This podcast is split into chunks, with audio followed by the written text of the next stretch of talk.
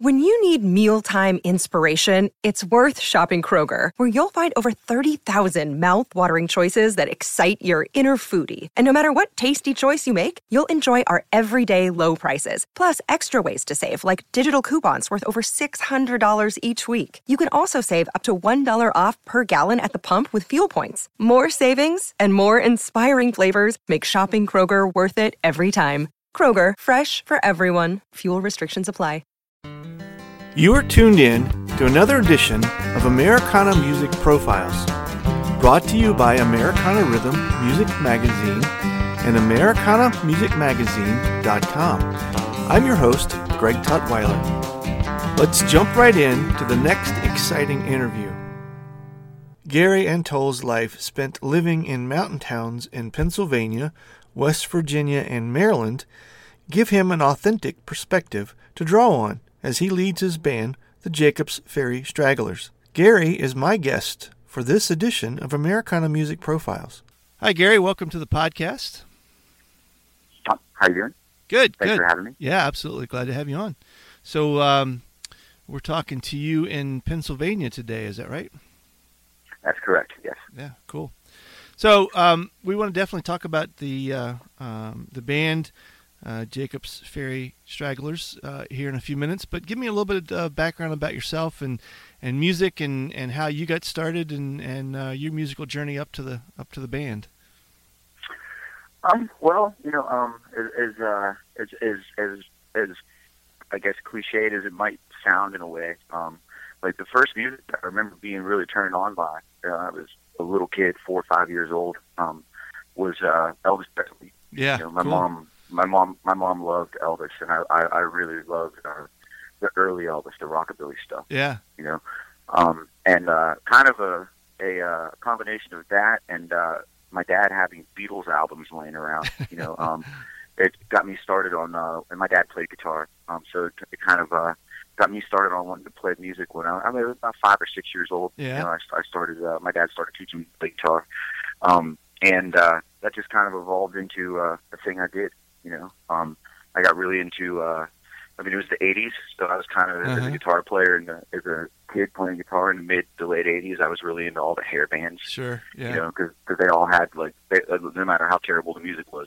they all had fantastic guitar players. yeah, you know, right, so- right. Yeah, I spent I spent I spent a few years wanting to be Eddie Van Halen, you know. Um, and then uh, then I got kind of I kind of got into like uh, the blues. I got into like like uh, Stevie Ray Vaughan uh-huh. And all all the blues players, um, which kind of uh, progressed into me uh, taking an interest in, in uh, some jazz stuff. Uh, and I went to college at uh, Duquesne University in Pittsburgh. Got a got a degree in jazz guitar. Um, and uh, you know, uh, following that, I did a few years on various cruise ships and playing amusement park gigs. Huh, And, okay. and uh, yeah, it was a strange way to play music, but a, a, a nice way to make a living. Right. You know. Yeah. Um, uh, and uh, it was it was a neat experience because I had to play a lot of music that I, I wouldn't normally have played, Okay. you know, and because it was a job, I had to I had to learn how to do it well, Uh-huh. you know. So I got pretty uh, I got pretty steeped in like the uh, in like Motown and, and 70s funk and disco because Uh-huh. that's that's mainly what the audience we were playing for wanted to hear, Okay. you know. Um, so uh, did a bunch of that. Um, I, I I spent a little bit of time in, in uh, Las Vegas. I was in the lounge band at the Stardust Casino for about a month and a half. Yeah. Okay. Um, That's cool. Yeah, yeah. Uh, I lived in Nashville for a few years. You know, um, uh, it's funny. I went to Nashville to play music, and I didn't really play much music in Nashville. Really. You know, um, yeah, I, I did. You know, I, I did at, at, at first, but uh, I actually landed like a, a pretty pretty neat job at uh at, at BB King's Blues Club downtown Nashville, Uh-huh. and uh, ended up just working a lot Okay. you know. Um, oh, about uh, eight or nine years ago, I uh, I moved home. I guess it's going to be ten years actually this year that, that I moved back to Pennsylvania. Uh-huh. Um, and uh, I took a, a, a gig playing a Telecaster in a pop country band. um, uh, it was a, actually like a, a pretty popular band in Western Pennsylvania. It was a it was a, it was a nice it was a nice gig, you know. Uh-huh. Um, again, not necessarily the best music, you know. Um, and then uh, I wrote a song oh seven or eight years ago, and uh, thought like when I finished the song, I thought, man, that'd be so great if I could record that song with a banjo player and an upright bass player. I Hmm. think that would be neat, you know. Mhm. and uh, like literally within a couple of days, I met a banjo player, and an upright bass player, Hmm. and uh, that that evolved into uh, the first bluegrass band I ever had. Hmm. You know, um, and I I really, really just loved it. I don't know, something about it really captured me. Mhm. You know, um, and uh, that evolved into the Stragglers. That evolved, evolved into this band. You know, and then uh, we've been uh, we've been going at it, uh, coming up on uh, four or five years now. Hmm. So you really didn't uh, grow up uh, hanging around or being groomed to to be a uh, string bluegrass player. Really, that wasn't your thing. not not not really you know it's a it's funny though because i always really liked it you know um uh again you know like growing up i remember i remember watching like hee haw stuff like Right, that yeah. you know and uh and i i always i always really liked the music i didn't really play it so much but i, I did really like it and uh i had an uncle my dad's older brother was uh nearly 20 years older than my dad you know he was 16 years older than my dad Hmm. and uh, he, when I was a kid, I remember him singing all these songs. He was a musician as well. He played the saxophone. Um, but I remember him like all these songs, you know. Um, and uh, as I when, I when I got into this, you know, uh, this band, um, I realized that a lot of those songs that he were he was singing were like Hank Williams songs and John Hartford songs Right. Okay. you know, like yeah, like uh, I, I didn't know what they were, you know, I was a little boy, but uh, I knew the words to them, like "Hey, good looking," stuff Mhm, like that, mhm. you know. Hmm. Um, so I, I kind of always had it as a as a uh, as a sort of like a, a a thing in the back, you know. It was kind of a yeah. the thing that was there.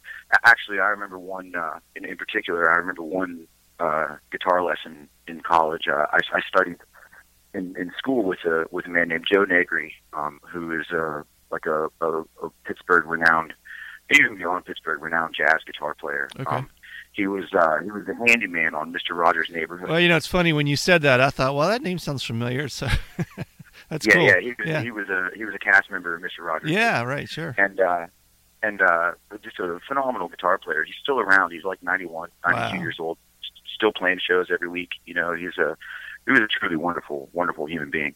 But I remember uh, in one lesson, he, he he he looked at me and he said, "You know, you should go to Nashville and you should become a flat picker."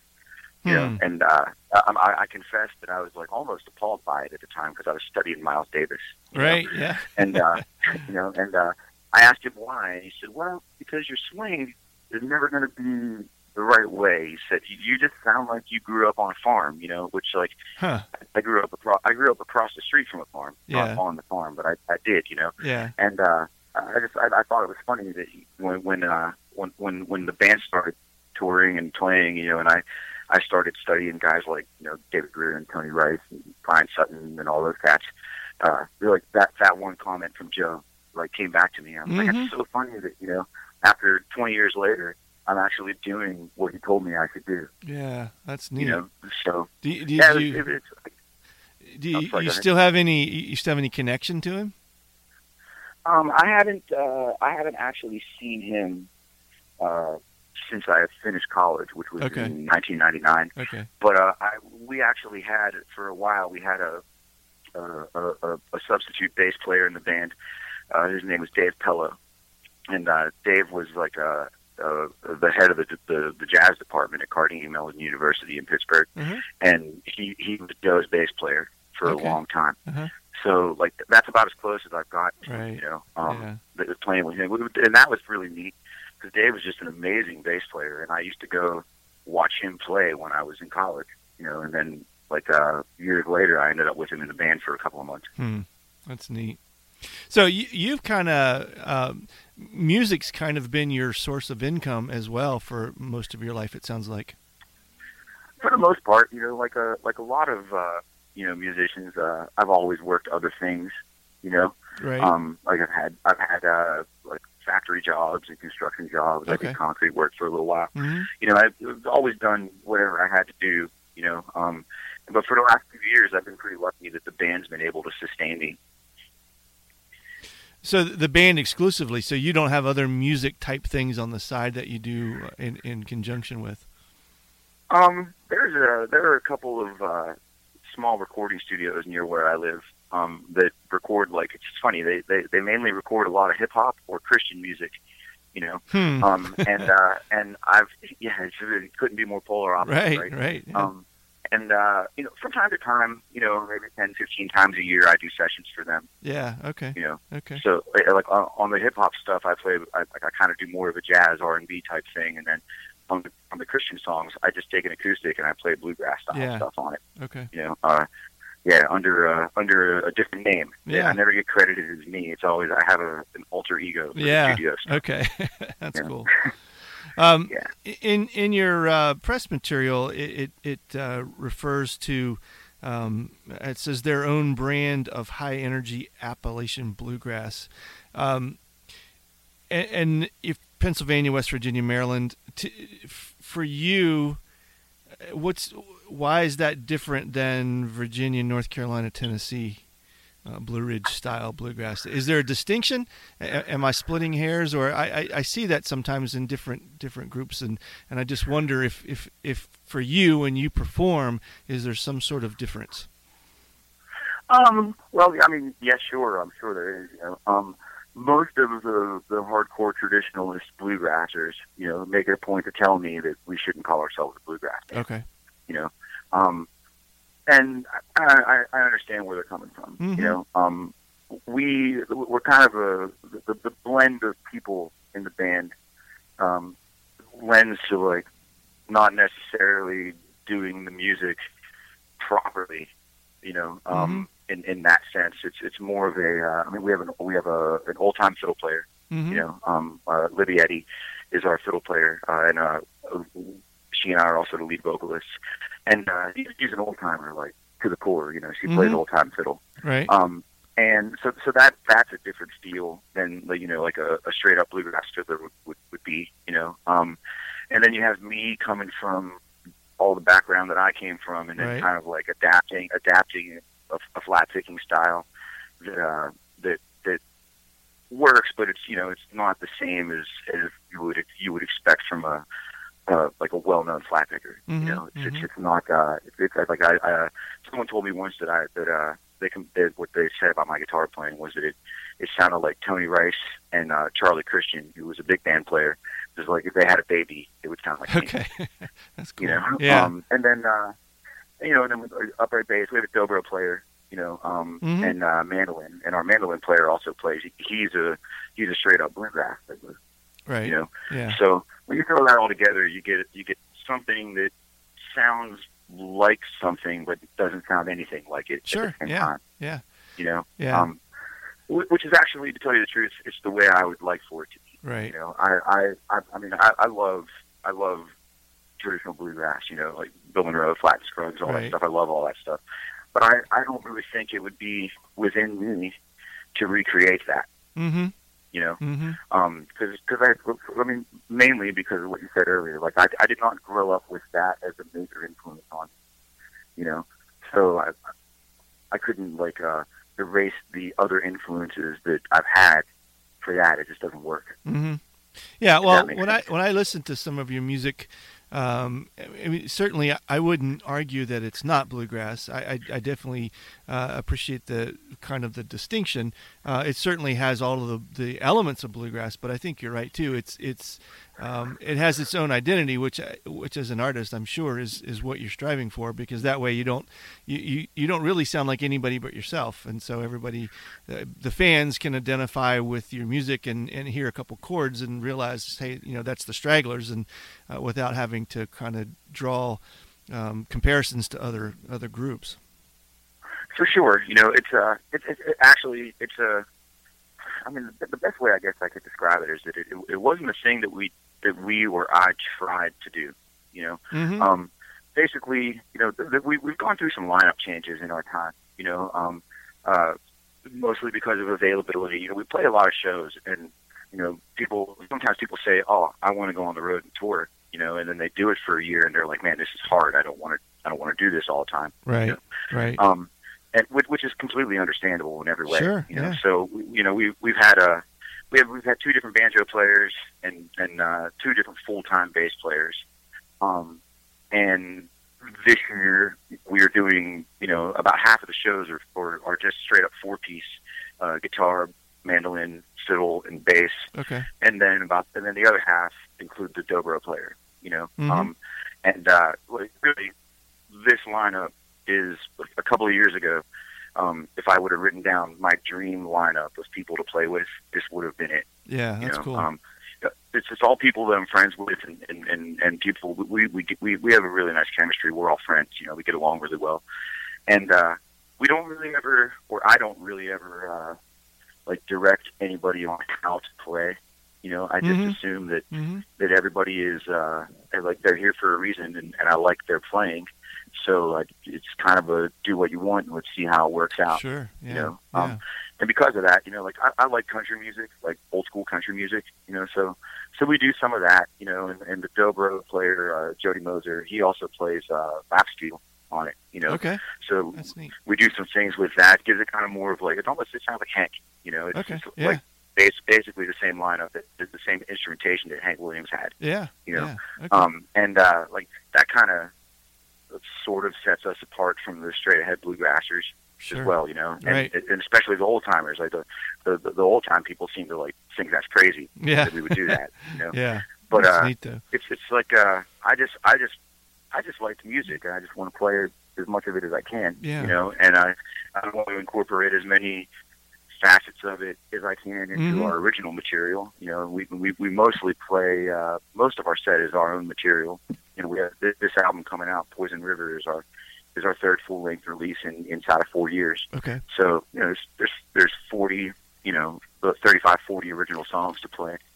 You know, um, which is which is a nice thing to have. you Sure. know, especially yeah. when people, especially when people like to point out to me that we aren't either of the things that we claim to be. you know, Yeah. I can just say, well, yeah, but this is what we are. Right. you know, sure. And you and, got uh, 40 songs to prove it. right. I mean, you know, I mean, we got 40 songs that might prove it. You know, you never know. Right. Yeah. Yeah. So you mentioned the new CD, and that's that's due out uh, in, in about a month, called uh, Poison River. And, and so let's talk about that a little bit. Um, it was a really neat project to get involved in. You know, um, we were uh, we put this new the, the, the current lineup that we're playing with. We, we've had it for about a year. You know, a little bit more than a year now. Is is, is, is this group's been together, and uh, you know, we were touring with and, and selling and playing the the first two records, and uh, like I, I realized that like, I really really liked the sound of the older songs with this lineup. Mhm. You know. Uh, so became thing. It's like, well, you know, we, we released a live album last year. We didn't we didn't have a, a, an actual studio release last year. The last studio release was in 2016. Oh, okay. So it was you know it was it was time to, to do another one, and I really felt like I wanted to put something out that represented who we are now. Sure. You know, um, so and and, and the the records before were all um, the first two releases. Uh, first one was the Lane Change. The second one's called White Lightning Road. Um, they were they were mostly songs I had written uh, with uh, some like traditional or semi-traditional covers, Mhm. you know. And uh, I wanted to do it differently this time because we have now like three songwriters in the band, you know. So one major departure from the the first two albums, the the sound of those to this one, is that uh, there are there are people that wrote other there are other songwriters on it. Right. You know, Cool. Um, uh, Ray Bruckman, our mandolin player, has uh, two instrumentals on it. Um, Libby wrote a, a, a, a really pretty fiddle waltz that's on there called Hesper's Waltz, and there's a song that she and I wrote together.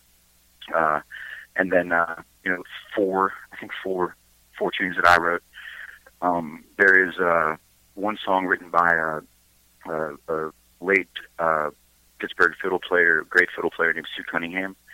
Um, one one song that she wrote uh, called Saint Anne's Prayer, and uh, we did one cover of a song by a now defunct band that was called uh, Sweet Sunny South. They were out of Colorado. Hmm. Um, our bass player had this album, you know, and he was at my house, and he was like, "Man, check this record out," you know, and and uh, Mhm. he said these guys aren't around anymore, but they were uh, they were a really cool band. They Mhm. actually, uh, I, I thought they were kind of similar to us in a way. They had Mhm. they had all the elements of traditional stuff, but they weren't doing it, you know, Mhm. quite that way. Uh, so we, we covered one of their songs on it, you know. Um, and uh, I mean that's kind of it, you know. It was it was a lot of fun to get together and, and kind of piece the songs together. Oh, Sure. there's a, the first single, the first single off the album that's that's out right now is a song called uh, "When the Red Bud Blooms," and uh, it was a really, really, really neat story the way that song came to us. Uh, it was about a month and a half ago. We played this this random uh, gig in West Virginia, in Tyler County, West Virginia, and it was for for the countywide uh, Farm Bureau Association Mm. convention. You know, Mhm. uh, and it was it was maybe four days before we were going to go down to national media to do the the last session, and we had we needed two songs and we had one. Hmm. know, And uh, uh, an older gentleman, I mean, in his seventies, you know, uh, walked up to us and introduced himself as uh, his name was Ron Fletcher. And uh, he said, "You know, I wrote a bluegrass song one time, and I like I never could get a band to record it. And it would be one of my dying wishes would just just just have someone record this song. you know? Wow, that's cool. And uh, yeah, and we looked at him, and I said, "Well, sing it for me," you know. And uh, he sang it. It was it was a waltz. The way he'd written it, it was it was a waltz. uh-huh. You know. Um, so I asked him to he to, I gave him Libby's phone number, and he called Libby and sang it into her voicemail, so we would we would have it. you know? Yeah. And uh, like uh, we actually put the recording of him singing it on the album as well. Really. You know. Uh Um, huh. That's cool. yeah, it was, there was something about it that was just really, like, really, really cool and sweet, you know. And, Yeah. And, and uh, uh, we called him up, and I said, you know, hey, um, if you don't mind, I'd love to, I'd love to work your song up, but uh, what we need is kind of a faster, hard driving bluegrass tune. You don't need another waltz because there were already two on the record, you know. So uh, he gave me permission. We we we reworked it, you know, um, and uh, the first time the full lineup played it together was at the studio. You know, we Hmm. just kind of went in and and kind of just said, well, let's see how it works out. You know, and Mhm. uh, it did. It was it came out to be a, a really nice tune. You know, so uh, that was really special to me. You know, I called him up and said, hey, we recorded your song and we sent you a copy of it. You know, and Yeah. and uh, thank you so much. You know, it was uh, it was appropriate. You know, uh, the, the red buds were blooming. Right. You know, yeah. spring was coming. It, it was it, it felt like something we should do, and Yeah. and uh, I was really happy to do it for him. Wow. That's awesome. You know, Yeah. That's so cool. it was really special. It was it was kind of uh, it, to me. It said, you know, we worked really hard on something, and, and we Sure. were still coming up short, but we'd been working, and then the universe kind of handed us that. Yeah, and what other industry musically can you be in where something like that could happen for some some a, a fan like that? You know, you just you can't do that in a pop world. You can't do that in a commercial country world. You know, you probably can't do that in the jazz world. So it's it's kind of No, cool. you absolutely probably can't. Yeah, you probably can't do it at all. You know, Yeah. it's just kind of like, you know, uh, he was the sweetest guy, just, just really nice guy. You know, and uh, on the recording, it's it's like on the the single release, his version of it isn't on there. You know, Mm, um, but it's uh, on the album. It's the last song on the record. Okay. The song finishes, and then it fades into him singing it. you know, yeah. he sing, he sings the whole song, and at the end of it, he says, he says, uh, "Well, I hope that worked out for you. I'll Yeah. catch you later." And he hangs up. You know, That's and, cool. and, and that that's kind of how the record ends. Yeah, think is that's just cool. really neat. That's neat. know? Yeah. So where where can folks uh, get in touch with you guys? Where can they get the CD when it releases next month? Uh, what's the best way to, to reach out? Well, um, it's uh, jakobsferry.com, www.jakobsferry.com, and you have to spell Jacobs with a K. You know, we spell Jacobs with a K um, instead of C. Um, and it's uh, it's actually available for for uh, like uh, a pre-order right now. Good. You know, Okay. um, uh, lots of bands do you know uh, online fundraising and stuff to fund their records, and uh, we we did that for the last record, and it was it was really fantastic. We got we got our goal in like a day and a half. wow. you know, it took like a day and a half. We Yeah. we had like six grand in a day and a half. Yeah. But I found I found the whole process to be really stressful. Yeah. You know, it was just all this money showed up, and then we had to deliver it, and we actually delivered it a little bit late. You know, Okay. uh, so I, I felt kind of bad about that. You know, Right. this time around, I I figured like, you know, I mean, making a record costs a little more money than people think it does. sure you it know. does. Yeah. Um, it, it does, you know. So I uh, I just said, well, we're just going to pre-sale the record, you know, and that's how we're going to raise the money for it, you know. hmm Um, so, and it worked. You know, we we got about half of the of the total amount, you know, off of the pre-sale, and Yeah. it's still available. If you order it now, um, as soon as I have the record in my hands, I'll mail it out. Okay. You know, so you get it you get it ahead of time, and I, I anticipate. Uh, I think it's probably going to go to print in about a week and a half. Okay. Neat. You know, Yeah. uh, yeah, we're in the final stages of approving the artwork and and you know all that stuff, and and uh, I actually just got the the final master of it last night. Okay. You know. Yeah. Uh, so, you know, if you order it now, you probably have it about two weeks early. Okay. Good deal. Because it's, it's slated, it's slated to come out June 15th. Yeah, yeah, neat. Well, we certainly wish you the best with it, and uh, uh, you know, thanks, Gary, for, for sharing all that with us and uh, getting a chance to to learn a little more about yourself and, and the band and, and some of the, the neat things, uh, especially that last story with that song. Um, you know, I think uh, if nothing if, if nothing else, folks ought to get it and listen to that because that sounds exciting and, and it's neat to be a part of that. So thanks. Oh, you're welcome. Thank you. Thanks again for tuning in to this episode of Americana Music Profiles. Find us on iTunes at Americana Music Profiles and on the internet at AmericanaRhythm.com.